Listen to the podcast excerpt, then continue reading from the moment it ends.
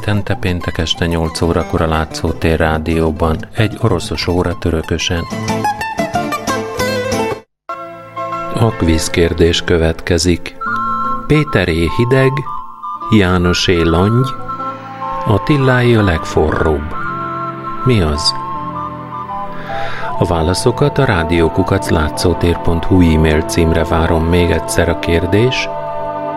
Péteré hideg, Jánosé langy, Attiláé a legforróbb. Mi az?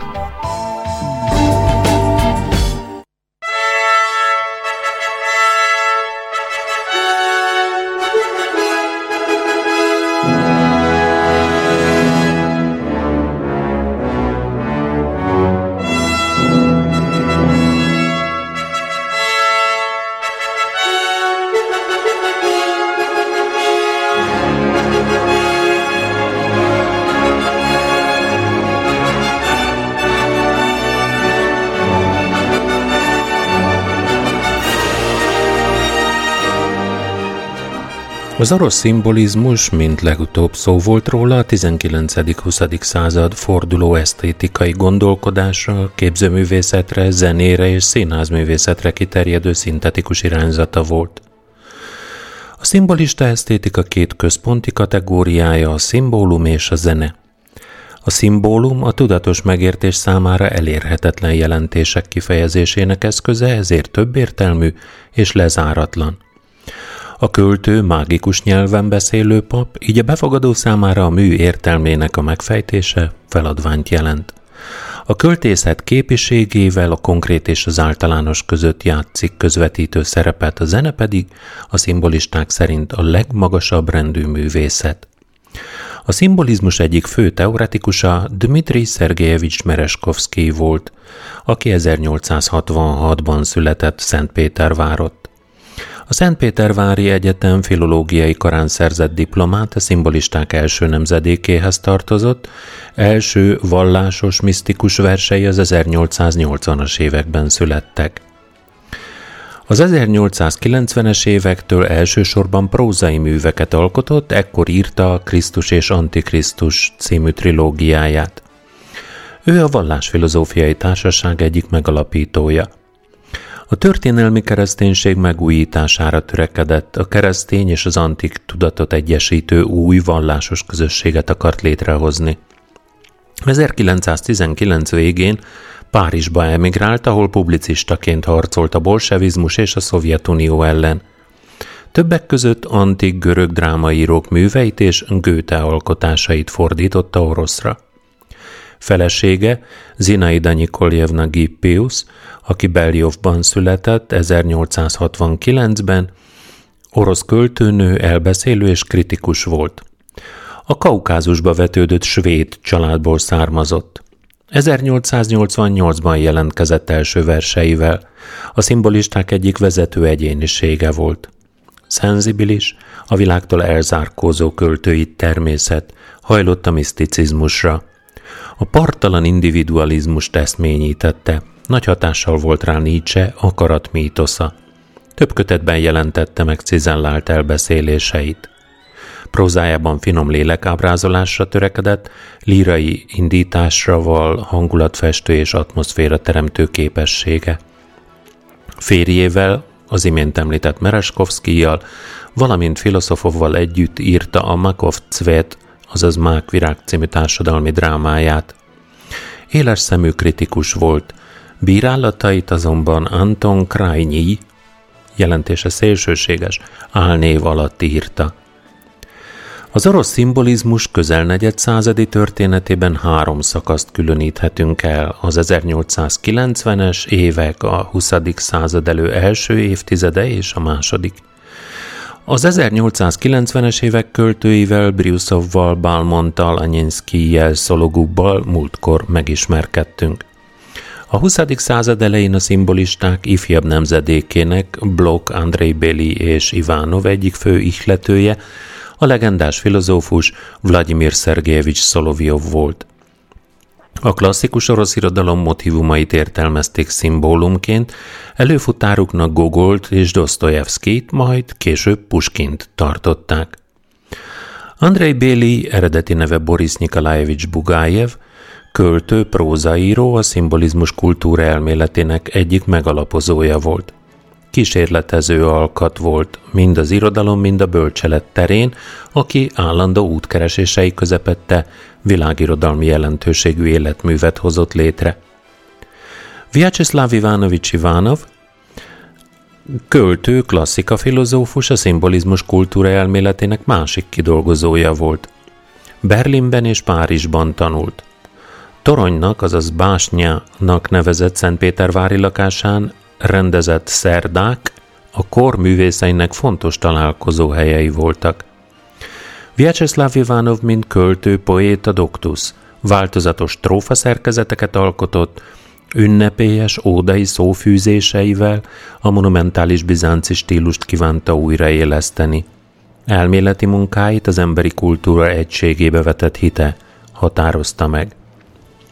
Az ifjabb szimbolisták és egyben a korszak legjelentősebb költője Alexander Alexandrovich Blok. 1880-ban született Szentpétervárott. Apja a Varsói Egyetem jogász professzora, édesanyja írónő volt. Blok a Szentpétervári Egyetem bölcsészkarán tanult. 1904-ben jelent meg az első nagy feltűnést keltő verses kötete, melynek címe Versek a szépséges hölgyről. Ihletője, felesége, Mengyelejev kémikus lánya volt. Sokat utazott, különösen Itália és Brötány volt rá nagy hatással. Az első világháborúban Blok eleinte tisztító tüzet látott, de csak hamar kiábrándultan ott hagyta a katonai szolgálatot.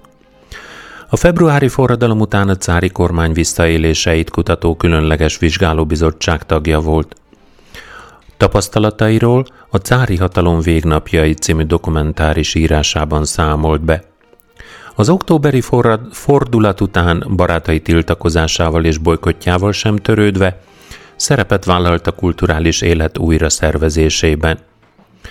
Rövidesen azonban csalódott blokk az új világban. Elhallgatott, később súlyos betegség támadta meg. Egy finnországi szanatóriumi ápolás talán még megmenthette volna az életét, ám a kiutazási engedély késlekedett, és blokk fiatalon szörnyű szenvedések között hunyt el. Első költeményét az örök asszony kultuszának szentelte, aki Szolovjó filozófiai tanításainak szellemében a bizánci orosz Szófiát, Szófia a megtestesült isteni bölcsességet jelenítette meg. Romantikus szimbolista álmai földön túli világba ragadták. Lovakként, szerzetesként vágyódott a világ szellemmel, a szépséges hölgyel való találkozásra. Verseibe főként az 1905. évi tömegmegmozdulások hatására egyre gyakrabban szűrődtek be a valóság, sőt a napi politika képei. Komédiásdi című lírai drámájában kigúnyolta egykorista szimboli, egykori szimbolista önmagát és csodaváró barátait. Szembe került Andrei Béliel. Új múzsája, az ismeretlen nő, ami vers és dráma formájában is elkészült, tehát az ismeretlen nő lett az új múzsa, aki kocsmafüstben jelenik meg bűnösen tisztán az őt fel sem ismerő, cigányromantikába mámorba menekülő költő szeme előtt. Újabb vers ciklusaiban bajós árnyak, bohócok, hasonmások jelentek meg, akik komédiává változtatták a magas röptű gondolatokat. A rettenetes világ elől Oroszországi látomásaihoz menekült. A nagy lázadó napok eljövetele után várta hazája megújhodását. Értelmiségi társainak a hősi önfeláldozást a magasztos jövő érdekében való elpusztulást ajánlotta. Szélsőséges érzések és hangulatok változtak benne. A haláltáncok versciklus kiuttalan tragikumát a jambusok életigenlő ige hirdetése követte – történelmi tabló megírására tett kísérletet Bosszúállás című elbeszélő költeményében, amelyben önéletrajzi motivumok alapján három nemzedék történetét kívánta elmondani. 1918. januárjában kivételes alkotói láz fogta el. Az októberi fordulatban jó néhány írótársához hasonlóan, például Jeszenyénhez és Andrei Bélihez, a rég várt tisztító tüzet látta – Úgy gondolta, hogy a nép jogos bosszúját világbéke, harmónia, igazságon alapuló új társadalom követi majd. Ezt a gondolat sort tükrözi Értelmiség és Forradalom című vitacikke. Szkíták című monumentális történelmi víziója, és mindenek előtt az életműve csúcspontját jelentő 12-en című elbeszélő költemény, Utóbbi sajátos költői krónika, izgatott pillanatkép 1918. januárjának Pétervárjáról. A hóviharos éjszakában elvonulnak a régi és új Oroszország jellegzetes figurái. Szófoszlányokból és plakátokból, csasztuskákból és egyházi szövegekből, városi zsargomból és forradalmi indulókból áll össze a drámai szimfónia, melynek alaphangját 12 vörös katona menetelése adja. Élükre a mű utolsó szavaiban Jézus Krisztust állítja, ezzel szimbolizálva a régi és új eszmények összebékülését.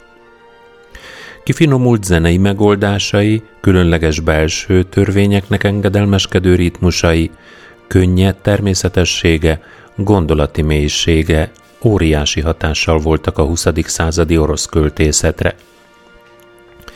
A szimbolizmus harmadik harmadában az 1910-es évektől megsokasodtak a viták a szimbolizmus körül. Vyacheslav Ivanov, Andrei Béli és Alexander Blok az életalkotó, a életalkotás, a zsiznyi tvorcsisztva mellett törtek láncsát, a művészetnek vallássá, a tudatnak létté kell válnia. Bryusov viszont elválasztotta az életet a művészettől, Hangsúlyozta, hogy a szimbolizmus mindig művészet volt, és nem is akart más lenni.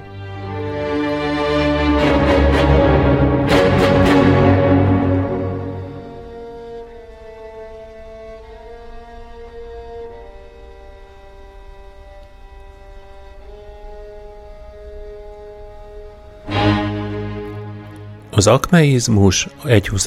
század elejé orosz költői irányzat, amely szembeszállt a szimbolizmus homályosságával és modorosságaival. A képviselő, képviseletére szerveződött csoportot két költő, Szergei Gorgyecki és Nikolaj Gumiljov alapította. Az akmeisták a költőt mesteremberként határozták meg. Eszményükké tették a friss és energikus nyelvhasználatot. Központjukban Szentpétervárot nevük összeforrott az Apollon című folyóirattal. 1912-ben a Cech Pajetav költők céhe néven új szervezetet alapítottak, amelynek legkiemelkedőbb tagjai Anna Akhmatova, Osip Mandelstam voltak. Az akmeisták formacentrikusságát és elefántcsontorony mentalitását gyanakvással fogadta a szovjet politika. Gumiljovot szovjet ellenes összeütközé, összeesküvésben való állítólagos részvétele miatt 1921-ben kivégezték, de felesége és Mandelstam sem maradt érintetlenül. Gumiljov felesége Anna Akhmatova volt, aki Anna Andrejevna Gorenko néven született. Balsói Fantánban, Odessa közelében. Akhmatova 11 évesen kezdett verseket írni. 21 éves korában az Akmeista Költői Társaság tagja lett, 1910-ben ment feleségül a társaság vezetőjéhez Gumiljovhoz, de 18-ban elvált tőle. Az akmeisták Apollon című folyóiratuk hasábjain léptek fel a szimbolizmus ezoterikus homája és modorosságai ellen, és ezzel szemben gyönyörű tisztaságra, tömörségre, egyszerűségre és formai tökéletességre törekedtek. Ahmatova költészete kezdettől fogva birtokában volt ezeknek a tulajdonságoknak. Első verses kötetei, a Vécsér, az este, és főként a Csotki, a Rózsafüzér meghozták számára az irodalmi hírnevet. Versei a legmagasabb szintű személyes, vallomásos költészetet képviselik. Művészi és érzelmi integritásuk azonban jelentésüket egyszer, mint egyetemes érvényűvé is teszi. Fő motivumuk a szerelem, különösképpen a viszonzatlan és tragikus szerelem, mely Ahmatova sajátos, erősen feminin hangján szólal meg. Életének egy későbbi szakaszában a szerelem mint téma kiegészült polgári, hazafias és vallásos motivumokkal. Mindez azonban nem jelentette a személyes intenzitás vagy a művészi lelkiismeretesség feladását. Művészi érdeklődést és növekvő formai biztonságot mutatnak a következő kötetei, a Béla, Bélaja Stája, Fehér csapat, és a Padarozsnyik útilapu. A költői világának nagyszerű kitágulása azonban nem akadályozta meg a szovjet kritikusokat abban, hogy burzsóának és arisztokratikusnak tartsák.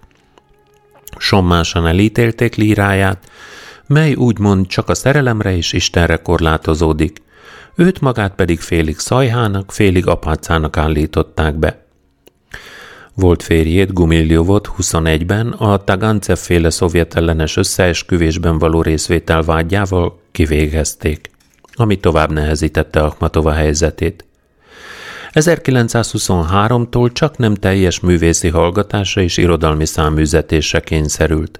1940-ig nem adták ki verses köteteit a Szovjetunióban. 40-ben viszont megjelent néhány verse az Vizdát című irodalmi folyóiratban, és korábbi műveiből is kiadtak egy válogatást. Néhány hónappal később azonban a kötetet hirtelen kivonták a könyvesboltokból és a könyvtárakból. Mindazonáltal 1941. szeptemberében a német inváziót követően Akhmatovának engedélyezték, hogy buzdító rádióbeszédet mondjon Leningrád asszonyainak. Azután Taskentbe evakuálták, ahol a kórházban fekvő sebesült katonáknak olvasta fel verseit, és publikált is néhány háborús ihletésű költeményt.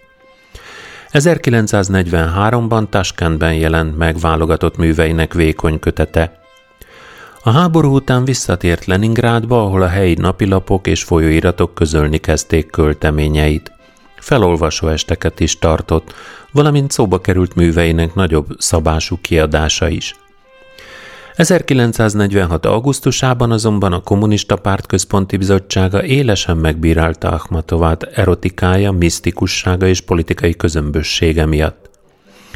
Költészetét egészében elvetették, mivel idegen a szovjet emberektől. Andrei Zdanov, a politbüró tagja és Stalin elnyomó kultúrpolitikájának irányítója pedig ismét csak szajha apácaként jellemezte Akhmatovát. Megfosztották írószövetségbeli tagságától, bezúzták egy, még kiadatlan, de már nyomdában lévő kötetét, három évig semmilyen munkája nem jelent meg nyomtatásban. 1950-ben az Aganyok című képes heti lap és Cikla Slava Miru, a Dicsőség a békének ciklusból cím alatt közreadott néhány Akhmatova verset, melyek Stálint és a szovjet kommunizmus dicsőítették.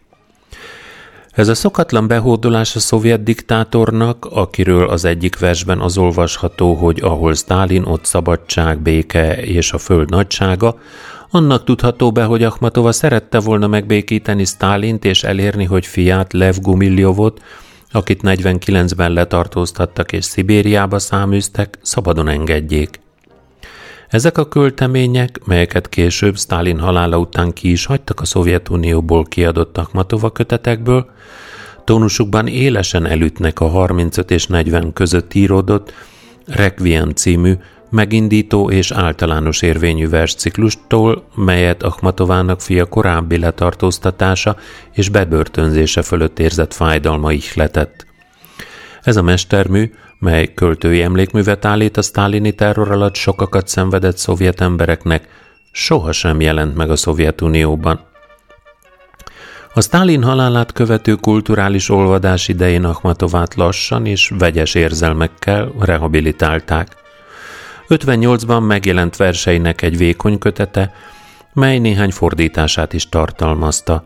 58 után több művét kiadták, köztük Puskinról szóló remek eszéit, de egyik kiadvány sem tartalmazza költői és kritikai termésének teljes anyagát.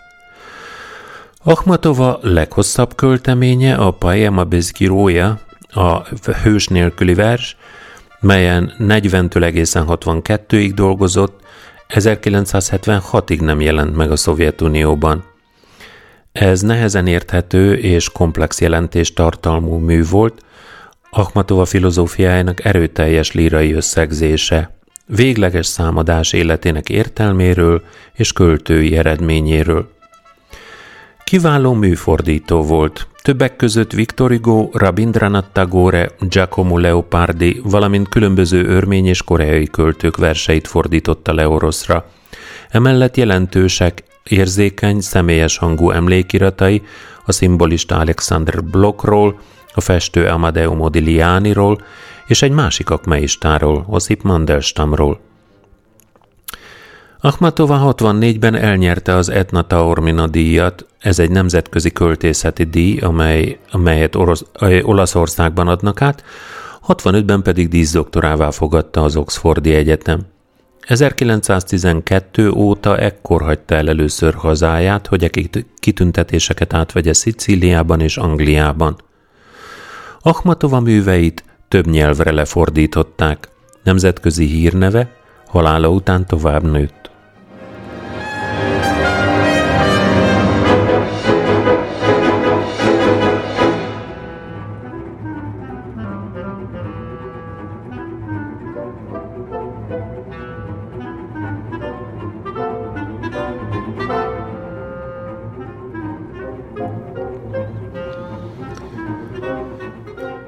Osip Emiljevics Mandelstam Varsóban született, amely akkor az orosz birodalom része volt, 1891-ben.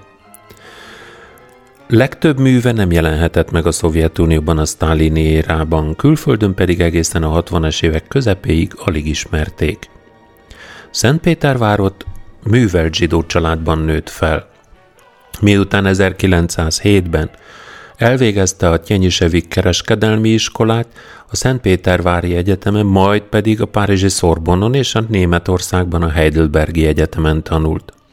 Első versei az Apollon című avantgárd folyóiratban jelentek meg.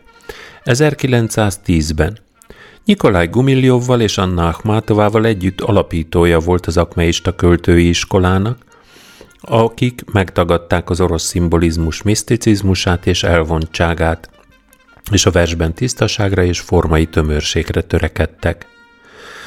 Mandelstam költői hitvallását az Utrákmeizma, az Akmeizmus hajnala című kiadványban, kiáltványban összegezte. 1913-ban megjelent első vékony verses kötete a Kámeny, kő címet viselte. Az orosz polgárháború idején 1918 és 20 között a Krimben és Grúziában töltött húzamosabb időt. 1922-ben Moszkvába költözött, itt jelent meg második kötete, a Tristia. Ugyanebben az évben feleségül vette Nagyésde Jakovlevna házinát.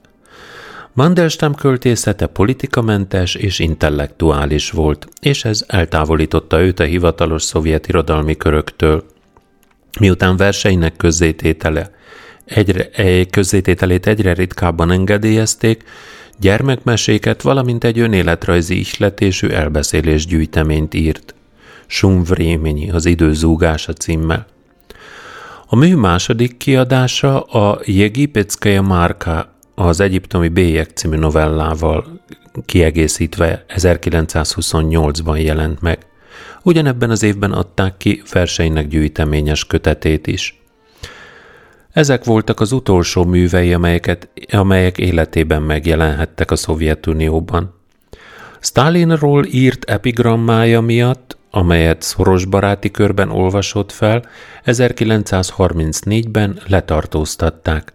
A rendőrség kezébe került piszkozatban, Mandelstam Stalin ujjait férgekként írja le, bajszát csótánybajuszhoz hasonlítja, magát Stalin pedig gyilkosnak és paraszpusztítónak nevezi. A kegyetlen kihallgatásoktól megtört Mandelstamot és feleségét vidékre, Cserdinbe száműzték. Kórházi kezelés és egy öngyilkossági kísérlet után engedélyt kapott, hogy Voronyesbe költözzön. Bár időszakos elmezavaroktól szenvedett, megírt egy hosszú versciklust, a Varonyesszki Titrágyit, a voronyezsi füzeteket, melyek közül több is legszebb versei közé tartozik. Büntetése 1937 májusában letelt, és feleségével visszatért Moszkvában, Moszkvába, de a következő évben újra letartóztatták. 1938 őszén feleségéhez írott egyik levelében arról számol be, hogy egy Vladivostok melletti átmeneti táborban van és betegeskedik. Többé nem érkezett hír róla. A szovjet hatóságok halálának hivatalos dátumaként 1938. december 27-ét adták meg. Más hivatalos források szerint viszont 1939 elején halt meg. Elsősorban özvegyének köszönhető, hogy Oszip Mandelstam költészetének csak kis része veszett el, aki az elnyomás ideje alatt kívülről megtanulta Mandelstam műveit és összegyűjtötte publikációit, így őrizve meg a költő életművét. Memoárjainak két kötete Vaspaminanya címmel nyugaton jelent meg 1970-ben. Stalin halála után Mandelstam művei újra megjelenhettek orosz nyelven.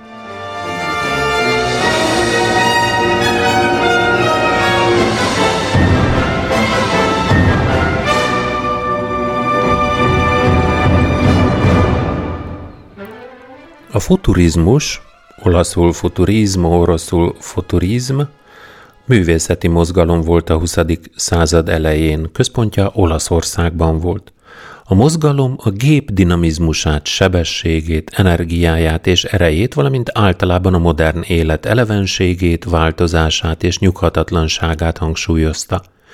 Legfontosabb eredményeit a képzőművészetben és a költészetben érte el. A futurizmust 1909. február 20-án hirdették meg. A Párizsi Le, Figaro című napilap ekkor közölte Filippo Tommaso Marinetti, olasz költő és szerkesztő kiáltványát. A futurizmus nevet Marinetti találta ki, ezzel akarta hangsúlyozni, hogy elvetett mindent, amit a múltból való statikus és semmit mondó művészetnek tart, és üdvözli a változást, az eredetiséget, az újítást a kultúrában és a társadalomban. Marinetti kiáltványa dicsőítette az autóban testet öltő új technológiát, sebessége, ereje és mozgása szépségét. Magasztalta az erőszakot és a harcot, felszólította a hagyományos, kulturális, társadalmi és politikai értékek elsöprésére, valamint az olyan kulturális intézmények lerombolására, mint a múzeumok és könyvtárak.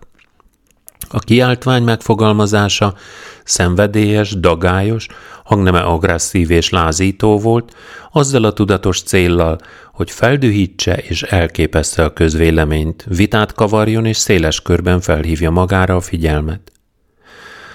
Marinelli Oroszországba is ellátogatott. Látog, látogatása nyomán gyökeret eresztett az orosz futurizmus, amely forradalmi, társadalmi és politikai nézeteivel túlszárnyalta olasz modelljét.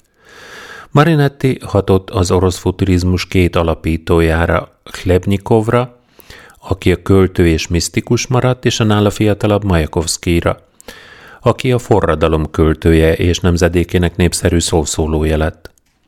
Az oroszok 1912. decemberében Pofonütjük a közízlés címmel kiadták a saját kiáltványukat, amely az előző év májusában született olasz kiáltvány tételeit visszhangozta. Az orosz futuristák elfordultak Alexander Puskintól, Fyodor Dostoyevsky-től, Lev Tolstoytól és az akkor divatos orosz szimbolista költészettől is. Új kísérleti versírási technika megteremtésére szólították fel a költőket. Mind az orosz, mind az olasz futurista lírikusok elvetették a logikus mondatszerkezetet, a hagyományos nyelvtant. A futurista költészet gyakran mutatott be össze nem függő szavakból álló, zűrzavaros keveréket, amelyekben a költők a szavakat megfosztották jelentésüktől, és csupán a hangzás kedvéért használták őket. A művészek közül a futuristák, az, a futuristák azonosultak elsőként az 1917-es bolsevik forradalommal, és arra törekedtek, hogy a forradalom után uralkodó szerepre tegyenek szert a kultúrában, és új művészetet teremtsenek, amely, minden, amely a mindennapi élet elválaszthatatlan része lesz. Anatoli Lunacsarski, az első szovjet kulturális népbiztos kedvelte őket, és fontos kulturális megbízásokat adott nekik. Az orosz futuristák azonban kihívó, új írói módszereikkel, forradalmi, újító elméleti kiinduló tételeikkel képtelenek voltak megteremteni egy szélesebb irodalmi mozgalom alapjait. Majakovszki halálának időpontjában 1930-ban a futuristák befolyása már szinte nem is érződött. A futurista alkotók közül megemlítést érdemel Chlebnikov, a Burlyukok, Kryucsonich, Pasternák, Brick, Rodchenko, illetve Majakovszki. Ő 1893-ban született a grúziai Bagdadiban. 15 éves korában belépett az oroszországi szociáldemokrata munkáspártba, vagyis a bolsevik pártba, és több alkalommal börtönbe is került felforgató tevékenysége miatt. 1909-ben kezdett verset írni a magánzárkában. Miután szabadon engedték, a Moszkvai Festészeti, Szobrászati és Építészeti Intézetben tanult, ahol David Burliukkal és másokkal együtt csatlakozott az orosz futuristák csoportjához, és rövidesen a csoport hangadó tagja lett. 12-ben a futuristák kiáltványa kiáltványának megfogalmazásában a Passócsina Obsestvennum Vkusunak alkotója volt. Majakovszki költészete ekkor vált kihívóvá és öntudatossá, mind tartalmában, mind formájában. Lírai monodrámáját, a Vladimir Majakovszkit 1913-ban mutatták be Szentpétervárot. Két fontos poémája született 1914 és 16 között. Az Oblakov Stanach, nadrágba bújt felhő, és a Hátgerinc fuvola 1915-ben. Mindkettő viszonozhatatlan szerelmet örökít meg, és a környező világ elleni lázadás fejeződik ki bennük. Majakovszki célja a költészet depoetizálása volt. Ezt az utca embere nyelvezetének alkalmazásával és merész technikai újításokkal próbálta elérni. Költészete mindenek előtt szónokias, szavalásra való, a tömegek számára íródott. Az orosz forradalom kitörésekor szívvel lélekkel a bolsevikok pártján volt. Ekkoriban sok műve vált híressé. Többek között az Óda a forradalomhoz, az Induló balra című versei, valamint a Buffo Misztérium című drámája, melynek témája a nagy özönvíz és a tisztátalanok, a proletárok, azt követő győzelme a tiszták a burzsóázia fölött. Majakovszki a kommunista párt lelkes szószólójaként többféle módon is hallatta hangját.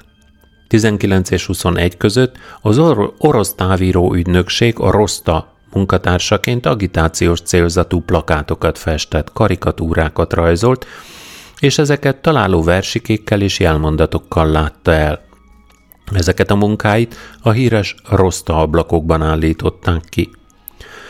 Ontotta magából a forradalmi verseket, tanító célzatú könyveket írt gyerekeknek, közben pedig járta az országot, előadásokat tartott és szavalt. 1924-ben Lenin halálára egy 3000 soros elégiát írt. 1925 után Európában, az Egyesült Államokban, Mexikóban és Kubában járt, és élményeit versekben, valamint egy epés kari- karcolatokat tartalmazó gyűjteményben örökítette meg, Majoat Kritia Mériki, felfedezem Amerikát címmel. Emellett volt ideje filmforgatókönyveket írni, és több általa írott filmben szerepelt is. Életének utolsó három évében két szatirikus darabot írt. A Klop, a Poloska, az újra felbukkanó korlátolt kispolgárokat, a bánya, gőzfürdő pedig a kezdődő Stalin korszak ostoba bürokratizmusát és szolgalelkűségét gúnyolta ki. Majakovszki költészetét áthatja a társadalmi mondandó, de akármennyire propaganda ízű is műveinek többsége kiérezhető belőlük személyes szeretet éssége, amely újra és újra előtört belőle sorozatos szerelmi kudarcai nyomán.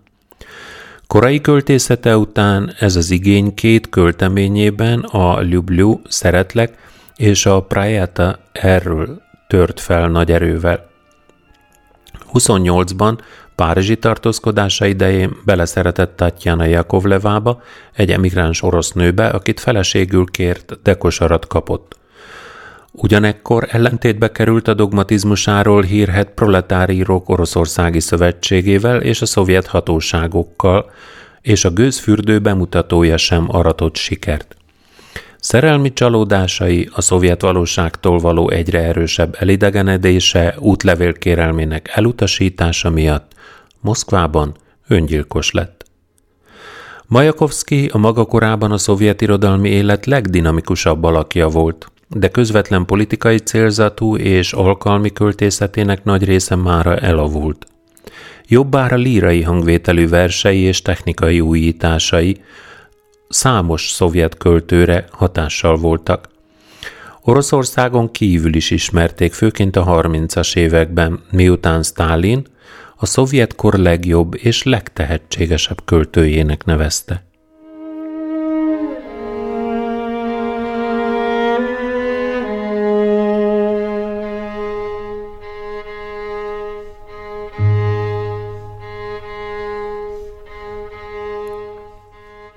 Boris Leonidovics Pasternák 1890-ben született Moszkvában. Művelt zsidó családban nőtt fel. Apja, Leonid Pasternák, a képzőművészetek professzora, olyan hírességek portréját festette meg, mint Lev Tolstoy, Rainer Maria Rilke és Szergei Rachmaninov, akik mind rendszeresen vendégei is voltak a háznak. Leninről is festett arcképet. Anyja, Rosa Kaufmann zongoraművésznő volt. Az ifjú Paszternák is zenei pályára készült, bár korán megmutatkozott költői tehetsége is. Hat évig tanult zeneelméletet és zeneszerzést, majd hirtelen elhatározással filozófiát kezdett hallgatni a moszkvai, később a németországi Marburgi Egyetemen. Mint hogy a katonai szolgálatra egészségi okokból alkalmatlan volt, az első világháború alatt egy uráli vegyi üzemben dolgozott. A forradalom után a szovjet oktatásügyi népbiztosság könyvtárában kapott állást. Első verses kötete 1913-ban jelent meg. 17-ben adták ki a nagy feltűnést keltő Paverch Barjorov Sorompók fölött című második kötetét. A Sistra Maja Zsízny, nővérem az élet megjelenésétől végképp a legjobb orosz költők között tartották számon. Ebben a korszakában szimbolista hatás volt a legerősebb. Újító jellege, exot, ex, ezoterikus volta ellenére versei népszerűvé váltak az olvasók körében. 33-tól 43-ig azonban nem publikálhatott, mert munkássága merőben eltért a hivatalos irodalmi értékrendtől, nevezetesen a szocialista realizmus és a pártos költészet normáitól.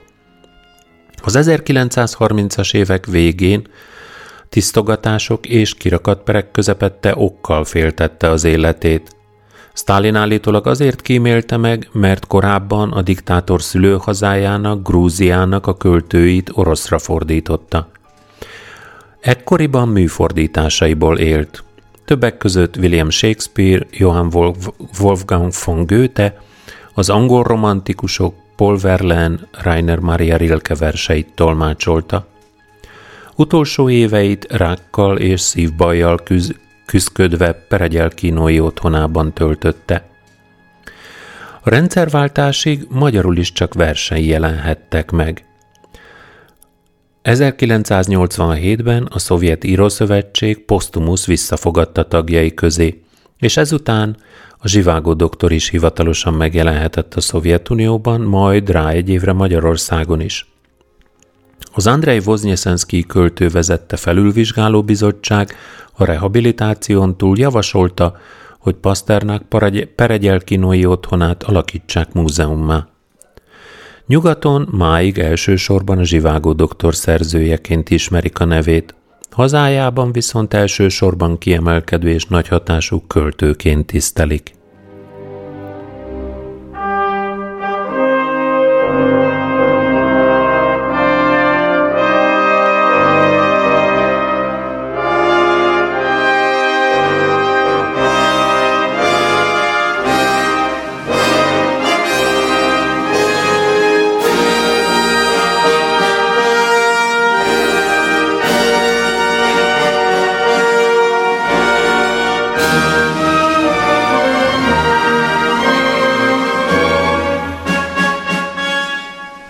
Konstruktivizmus orosz eredetű képző és építő művészeti mozgalom volt, kezdetben a kubizmus és futurizmus hatott rá, és általában azt tartják, hogy 1913-ban Tatlin kép architektúráival, absztrakt geometrikus konstrukcióival kezdődött el.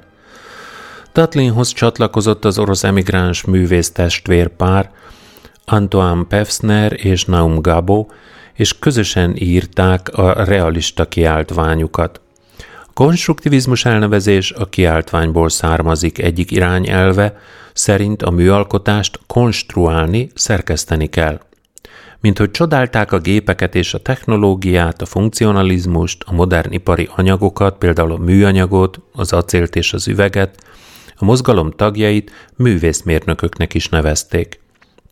A konstruktivizmushoz kapcsolódott Alexander Mihailovics Rodchenko és Elli Szicki is. A konstruktivisták radikális esztétikáját ellenző szovjet művészetpolitika miatt a csoport szétszóródott. Tatlin és Rodchenko a Szovjetunióban maradt, Gabo és Pevsner először Németországba, majd Párizsba ment. Konstruktivista elméletük hatott az Abstraction Creation nevű francia művészeti csoportosulásra. Az 1930-as években Gabo a konstruktivizmus eszméit elterjesztette Angliában, majd a 40-es években az Egyesült Államokban. Lisicki összekapcsolta a konstruktivizmust és a szuprematizmust, és ezzel hatott a stíl csoport művészeire és építészeire, akikkel Berlinben került kapcsolatba. Ugyanitt ismerkedett meg Moholi Nagy Lászlóval, a Bauhaus tanárával. A nácik uralomra kerülése miatt a Bauhaus előbb Dessauba, majd Chicagóba kényszerült, ahol 37-ben megalakult az új Bauhaus, amelyben Moholi nagy tovább népszerűsítette a konstruktivizmust. A konstruktivizmus magyar művészei közül a legismertebbek Kassák Lajos és Barcsai Jenő, valamint a Franciaországban nagy hírnevet szerzett Viktor Vazarelli. Az 22-ben keletkezett konstruktivizmus oroszországi képviselői irodalomban Ilya Érenburg és Ilya Szelvinski.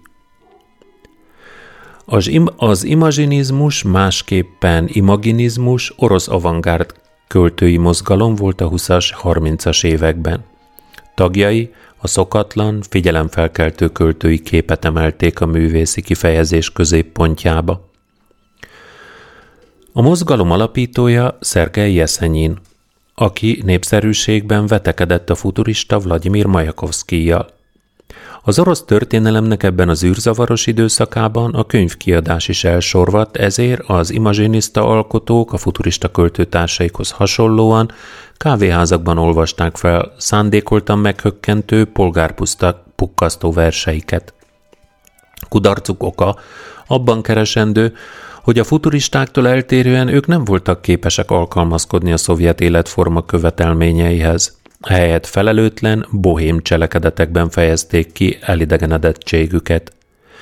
Jeszenyin 25-ös öngyilkossága után a mozgalom felbomlott. Az imazsiniszták költői technikája nem gyakorolt nagy hatást a szovjet költészet további fejlődésére, de maga Jeszenyin mind a mai napig óriási népszerűségnek örvend. Ő maga 1895-ben született Konstantinovóban. A saját szavai szerint a faházas Oroszország utolsó költője volt. A köztudatban kettős képe él, a vallásos, egyszerű paraszt költőjé és a duhaj, isten káromló exhibicionistájé.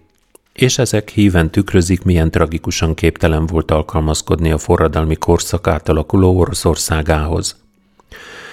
Óhitű paraszt család fiaként 17 évesen elhagyta faluját, és Moszkvába, majd Petrográdba költözött.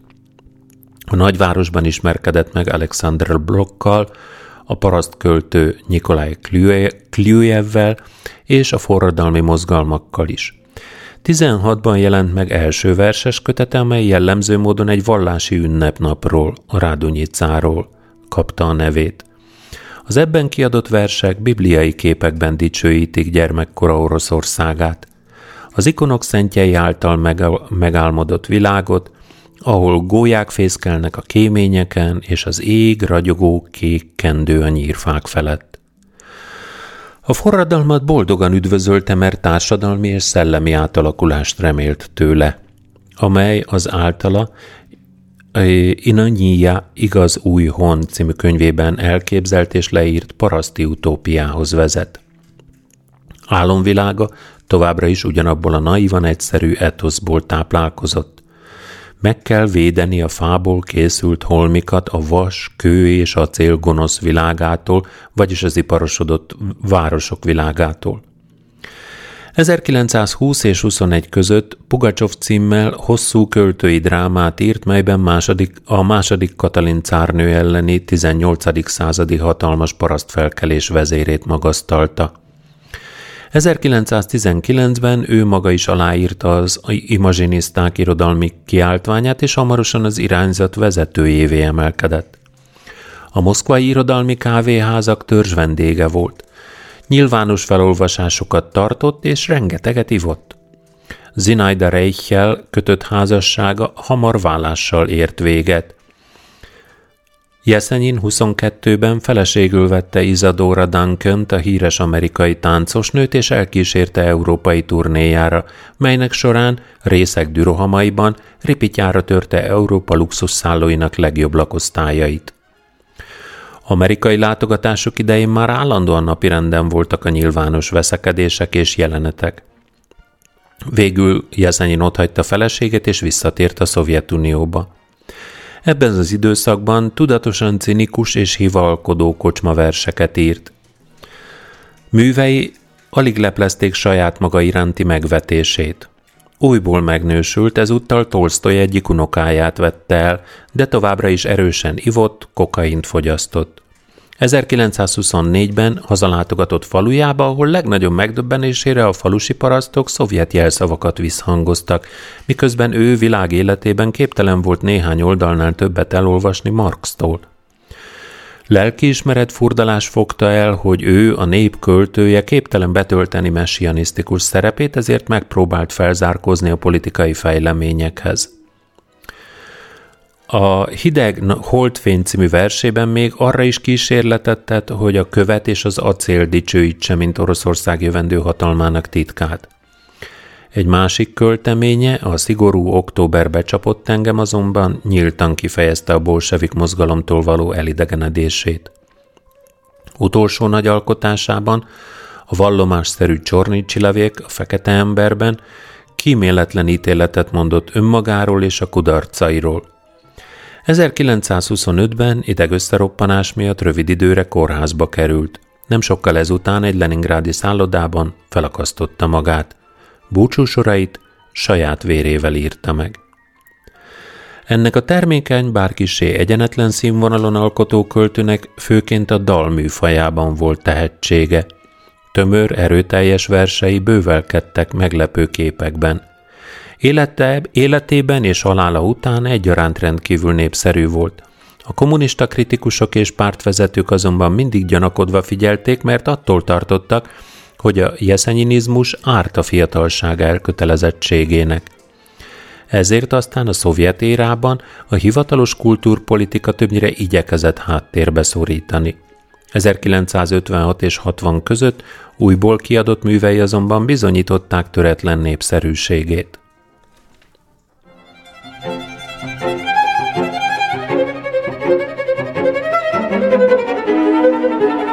Thank you.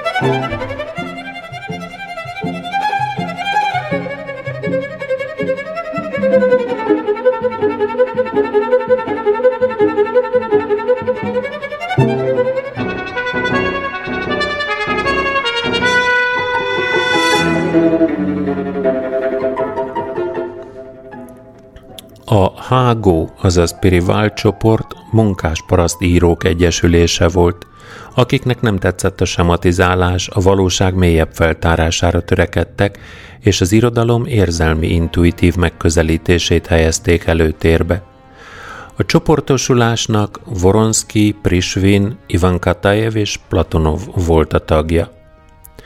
A Serapion testvérek, oroszul Serapiona Vibrácia, az orosz fiatal írókból álló csoportosulás volt. 1921-ben a bolsevik uralom korai zavaros időszakában jött létre. Noha nem alkottak kimunkált esztétikai programot, mindannyian hittek abban, hogy a műalkotásnak belső autonómiája van. Ennek értékei szerint ítélendő meg nem feladata aktuális társadalmi vagy politikai célok szolgálata. Az élet és a képzelet bármely vetülete lehet műalkotás tárgya, és kívánatos különböző stílusokkal kísérletezni. A fiatal írók bálványozták Hoffmann, Ernst Theodor Amadeus Hoffmann német romantikus elbeszélőt. Az elnevezésük is Hoffmann Zerapionsbrüder című novellás kötetére utal, amelyben egy Serapion nevű remete körül összegyűlő társaság tagjai mondanak el egymásnak egzotikus meséket.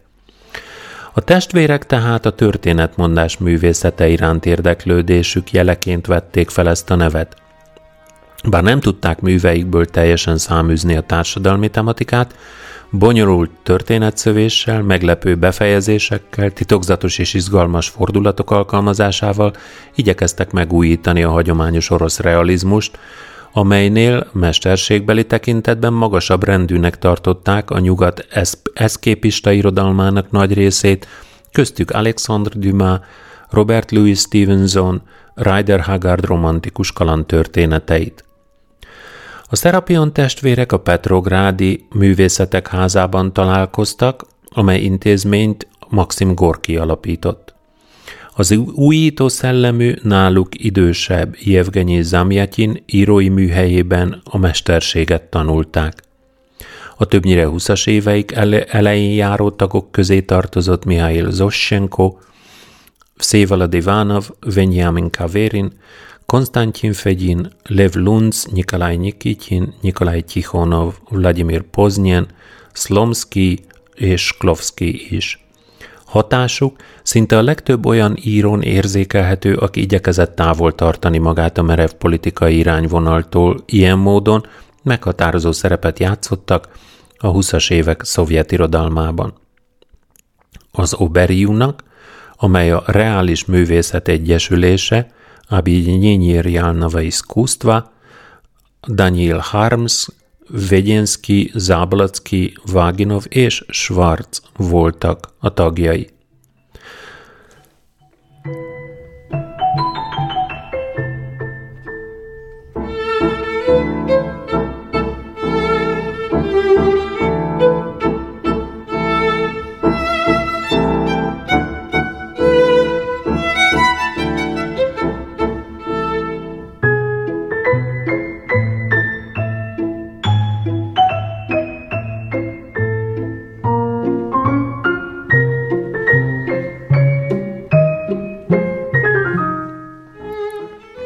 Marina Ivanovna Cvetájeva 1892-ben született Moszkvában. Orosz költőnő volt. Staccato ritmusú versei az eredeti látásmód és a közvetlen hang által válnak emlékezetessé. Bár hazáján kívül csak kevesen ismerik művészetét, a szakértők a legnagyszerűbb 20. századi orosz költők között tartják számon – Ifjúsága éveit Moszkvában töltötte. Apja egyetemi tanár, a Puskin Múzeum igazgatója volt, anyja tehetséges zongoraművésznő. A család sokat utazott Európában. Marina 16 éves korában beiratkozott a Szorbonra. Első verses kötete, a Vicsérni album 1910-ben jelent meg. 1922-ben keletkezett a Cárgyi Víca, a Cárleány című hosszabb lélegzetű verses meséje, ebben költészetének legtöbb stílusjegye már megtalálható. Az oroszországi forradalmat ellenségesen fogadta férje, Jevgenyi Efron fehér tiszt volt, és számos ekkoriban írott versében dicsőítette az antibolsevista ellenállást. Ezek közül kiemelkedik a 17 és 21 között keletkezett, de csak 57-ben Münchenben kiadott Libidjinistan, Hattyúk szállása című versciklusa, amely megindító lírai beszámoló a polgárháború eseményeiről egy fehér tiszt feleségének szemszögéből. Cvetájeva 1922-ben elhagyta a Szovjetuniót. Először Berlinbe, majd onnan Prágába költözött, végül 25-ben Párizsban telepedett le. Itt több műve is megjelent, amelyek közül külön említést érdemel a Stihik bloku versek blokkhoz és a Poslera Si Oroszország után. Ez utóbbi volt az utolsó, még életében megjelenő verses kötete. Emellett írt még két klasszikus témájú költői tragédiát, Ariadné és Fédra címmel, valamint számos alkotás lélektani és irodalomkritikai eszét, köztük a Moly Puskin, az Én Puskinom című monográfiát, utolsó Stihik Cséhi versek Csehországhoz című versciklusában Szlová- Csehszlovákia német megszállása ellen tiltakozott. Az 1930-as években Cvetájeva költészetében egyre hangsúlyosabb lett az emigrációs létből fakadó elidegenedettség érzése és az erősödő honvágy. Ez különösen élesen fogalmazódik meg a Taskapa Rógyinye, magyar címe Mindegy, és a Rógyina, Szülőföld című költeményeiben – a 30-as évek vége felé férje, aki együttműködésre lépett a kommunistákkal, visszatért a Szovjetunióba és lányukat is magával vitte. Később mindketten a sztálini terror áldozatai lettek. 1939-ben Cvetájeva is követte őket. Moszkvában telepedett le, és versfordításokból tartotta fenn magát. A második világháború idején egy távoli tatár kisvárosba evakuálták, ahol baráti társaság és megélhetési lehetőség nélkül maradt. 1941-ben öngyilkos lett.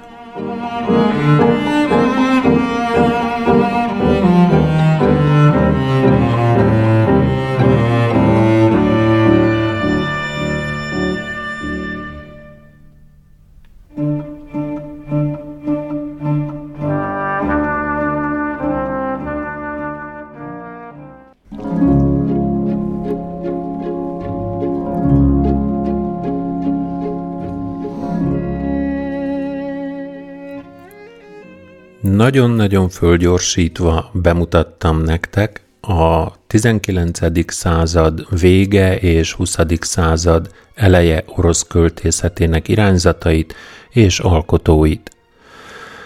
Vissza van még természetesen a regényírók, a drámaírók nagy csoportja, de van, lesz még törökösen továbbra is. A mai alkalommal köszönöm szépen, hogy velem tartottatok, és a hét végét ezennel ünnepélyesen elrendelem.